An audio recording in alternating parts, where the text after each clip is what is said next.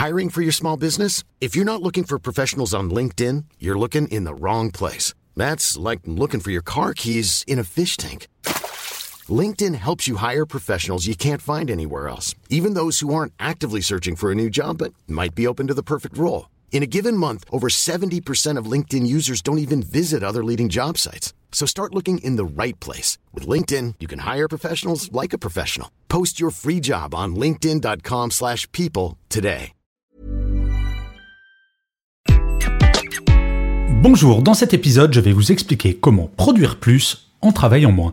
Je suis Gaël Châtelain-Berry, bienvenue sur mon podcast Happy Work, le podcast francophone le plus écouté sur le bien-être au travail. En ces temps où la semaine de 4 jours est dans tous les esprits, sur toutes les discussions à la machine à café, la question à 1 million d'euros est la suivante. Mais comment on fait en travaillant 8 heures de moins chaque semaine pour produire autant de valeur qu'en travaillant 35 ou 40 heures. Et oui, l'idée de la semaine de 4 jours, c'est de travailler 20% de temps en moins et de produire autant voire plus. Alors vous allez me dire, l'équation semble impossible et les opposants à la semaine de 4 jours le répètent bien volontiers. Mais franchement, de vous à moi, si vous faites le bilan d'une journée de travail, à votre avis, combien de temps êtes-vous véritablement productif? N'y a-t-il pas des moments où vous avez le sentiment de perdre votre temps? Alors je ne parle pas du temps social, de la machine à café ou de ce genre de choses. Non, je parle d'autres moments dans la journée où véritablement vous êtes au travail sans véritablement y être. D'ailleurs, selon une étude d'Invitation Digital Limited, le temps véritablement productif d'un salarié chaque jour sur une journée de 8 heures est de 2h53 minutes. Oui, moins de 3 heures soit, si l'on fait le calcul, un peu moins de 15 heures par semaine actuellement. Dans l'absolu, si je faisais un raisonnement par l'absurde, nous pourrions produire exactement la même chose que nous faisons aujourd'hui sur 5 jours en un peu plus de 2 jours. C'est quand même hallucinant. Alors bien entendu, ce raisonnement est absurde car cela signifierait que nous supprimerions absolument tous les moments sociaux qui sont si agréables en entreprise, comme les pauses café, comme la discussion avec nos collègues, comme tous ces petits moments où l'on fait des pauses juste pour nous aérer la tête. Mais vous admettrez qu'entre ce raisonnement absurde de deux jours ou un peu plus de deux jours et cinq jours que nous avons actuellement, il y a peut-être un juste milieu et c'est ce dont je vais vous parler, comment on est aussi productif en travaillant uniquement 4 jours, soit 30 à 32 heures par semaine. Et en plus, vous savez, ce n'est pas une utopie, je vais vous donner deux exemples. En 2002, un concessionnaire Toyota en Suède, à Göteborg précisément, a décidé de passer à la semaine de 4 jours. Et il vend des voitures, donc on pourrait se dire, son chiffre d'affaires va baisser. Eh bien, figurez-vous que depuis 2002, le chiffre d'affaires a augmenté de plus de 25%, que les salariés démissionnent nettement moins, qu'il y a moins d'absentéisme. Bref, le bilan est extrêmement positif. Un autre exemple. En Angleterre, depuis juin 2022, 70 entreprises ont testé, et elles représentent tout de même plus de 3000 salariés, ont testé donc cette semaine de 4 jours. Et une étude est en cours pour en mesurer l'impact la rentabilité a augmenté d'un peu plus de 2%, mais surtout, les salariés jugent leur performance en hausse, ainsi que leur productivité. 34% des plus de 3000 salariés estiment que leur productivité a augmenté légèrement, 15% d'entre eux disent même qu'elle a augmenté considérablement, et 46% estiment qu'elle s'est maintenue à peu près au même niveau. Cette étude en Angleterre est extrêmement positive, puisqu'elle démontre que la semaine des 4 jours fonctionne d'un point de vue économique également. Et bien entendu, du point de vue du bien-être des salariés, la question ne se pose même pas. C'est quasiment unanime. Ainsi, pour passer à la semaine de 4 jours, il faut faire la chasse au gaspillage des temps non productifs, sans tous les supprimer, bien entendu, car nous avons besoin de faire des pauses de temps à autre, nous avons besoin de contact avec nos collègues, mais sans aller vers ces extrêmes, il y a quelques temps que l'on peut supprimer. Je vais vous en donner quatre principaux. Le premier, bien entendu, et j'en parle souvent, ce sont les réunions. Nous passons un temps considérable en réunion et la moitié de ce temps passé en réunion a été considéré comme étant non productif.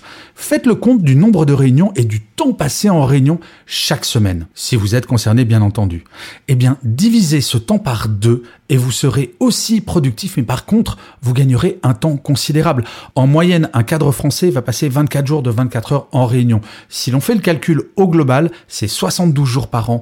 Bref, 36 jours qui sont totalement non productif. Il y a véritablement une marge de manœuvre sur les réunions et s'imposer des réunions de 30 minutes uniquement, par exemple, avec un ordre du jour, avec un compte rendu, bref, des réunions véritablement efficaces au lieu des réunions qui n'en finissent pas, on peut gagner du temps. La deuxième piste, c'est de se concentrer sur les tâches véritablement productives. Je suis persuadé qu'il vous arrive de temps à autre, par exemple, de répondre par un mail de 10 pages à un mail envoyé par votre collègue, qui fait également 10 pages, et d'y passer un temps considérable alors qu'un simple coup de fil aurait suffi avec un mail récapitulatif de dealing juste après. Regardez le temps que nous perdons à traiter nos emails. Là, de la même manière qu'avec les réunions, faites le compte du temps que vous passez sur vos emails et à quel point vous pouvez réduire le temps consacré à ceci. Je vous assure que si vous faites un véritable bilan, vous allez constater qu'il y a énormément de temps à gagner grâce à cela. Se concentrer sur les tâches essentielles, c'est également se focaliser sur les tâches rentable. Je me rappelle quand j'étais commercial, jeune commercial à l'époque, j'avais tendance à passer autant de temps sur un contrat de 10 euros que sur un de 10 000.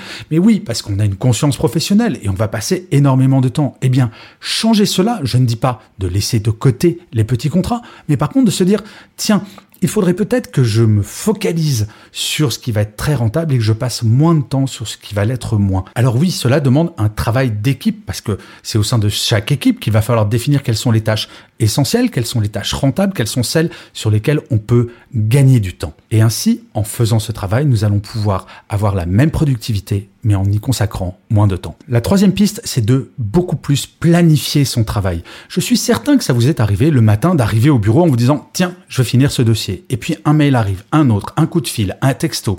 Et en fait, on se déconcentre et on arrive à la fin de la journée et l'on s'aperçoit que nous n'avons pas fini le dossier que nous avions prévu de finir et on a cette espèce de sentiment de n'avoir rien fait de sa journée. Se bloquer des plages de travail sur des dossiers pour véritablement les finir et déconnecter totalement, c'est-à-dire ne pas regarder ses mails, débrancher son téléphone. Bref, vraiment se concentrer, ça augmente la productivité et essayez de faire cela pendant une semaine. Quand vous êtes sur un dossier, déconnectez-vous totalement. Vous allez voir que vous allez gagner en efficacité de façon absolument incroyable. Beaucoup d'études ont été consacrées à cela, au fait que nous sommes très perturbés par une forme de multitasking, entre guillemets, obligatoire du fait du numérique. Eh bien, il faut savoir s'en dégager pour gagner en efficacité. De la même manière, ne pas avoir sa boîte mail ouverte en permanence, mais se dire une fois toutes les heures ou une fois toutes les deux heures, je regarde et je traite mes emails, cela va vous permettre de rester concentré sur des tâches et de gagner en performance. Et enfin, le dernier point, et ça c'est quelque chose que je m'applique à moi-même. Alors, je peux le faire car le droit du travail étant indépendant et travaillant tout seul, je peux le mettre de côté. Je ne fais pas de pause déjeuner où j'en fais très rarement quand j'ai par exemple un déjeuner professionnel. Eh bien, le fait de ne pas faire de pause déjeuner ou de déjeuner pendant que je travaille, cela me permet de gagner en productivité sur les quatre jours durant lesquels je travaille. Car oui, depuis quelques semaines maintenant, je fais ce test-là et j'arrive quasiment toujours à ne plus travailler le vendredi et pourtant je produis la même quantité de contenu Exactement. Donc oui, même quand on est indépendant, on peut aller chercher du temps et on peut gagner en efficacité. Alors certains vont dire, oui, mais si tu travaillais également le cinquième jour, tu pourrais produire encore plus. Oui, mais à un moment, je pense à ma santé mentale, je pense à mon bien-être physique et je me dis qu'un week-end de trois jours, c'est quand même extrêmement sympa et que très honnêtement, je n'ai pas l'impression de produire moins. Bien au contraire, je produis mieux car je suis extrêmement reposé en produisant ce contenu. Je pense que déjà, si vous, individuellement, vous réfléchissiez à ces quatre points, à minima les trois premiers, on va dire, parce que j'ai l'avantage de ne pas avoir énormément d'appétit, donc sauter le déjeuner, ça me pose pas vraiment de problème, vous pourriez gagner en efficacité. Alors peut-être pas aujourd'hui pour passer à la semaine de 4 jours, mais peut-être pour partir plus tôt un certain nombre de fois pendant la semaine. Parlez-en dans les équipes. Chaque manager, vous pouvez en parler avec votre équipe pour voir si l'on ne peut pas commencer à travailler sur ce gain en performance, sur ce gain en productivité pour préparer l'arrivée de la semaine des 4 jours. Car, croyez-moi, cette semaine de 4 jours va se généraliser petit à petit. C'est une tendance extrêmement lourde et surtout c'est la demande des salariés actuellement. Et pour en parler avec beaucoup de DRH et de dirigeants quand je vais faire mes conférences, Très clairement, il y a des difficultés de recrutement actuellement. Je vous assure qu'une entreprise qui propose une semaine de 4 jours, c'est un atout incroyable pour faire venir les talents, mais surtout pour les fidéliser. Je vous remercie mille fois d'avoir écouté cet épisode de Happy Work ou de l'avoir regardé si vous êtes sur YouTube. N'hésitez surtout pas à mettre des pouces levés, des étoiles, à vous abonner sur votre plateforme préférée. C'est comme cela que Happy Work durera encore très longtemps. Je vous dis rendez-vous à demain et d'ici là, plus que jamais, prenez soin de vous. Salut les amis.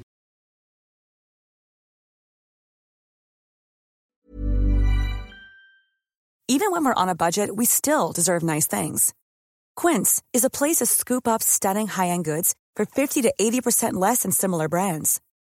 They have buttery soft cashmere sweaters starting at $50, luxurious Italian leather bags, and so much more.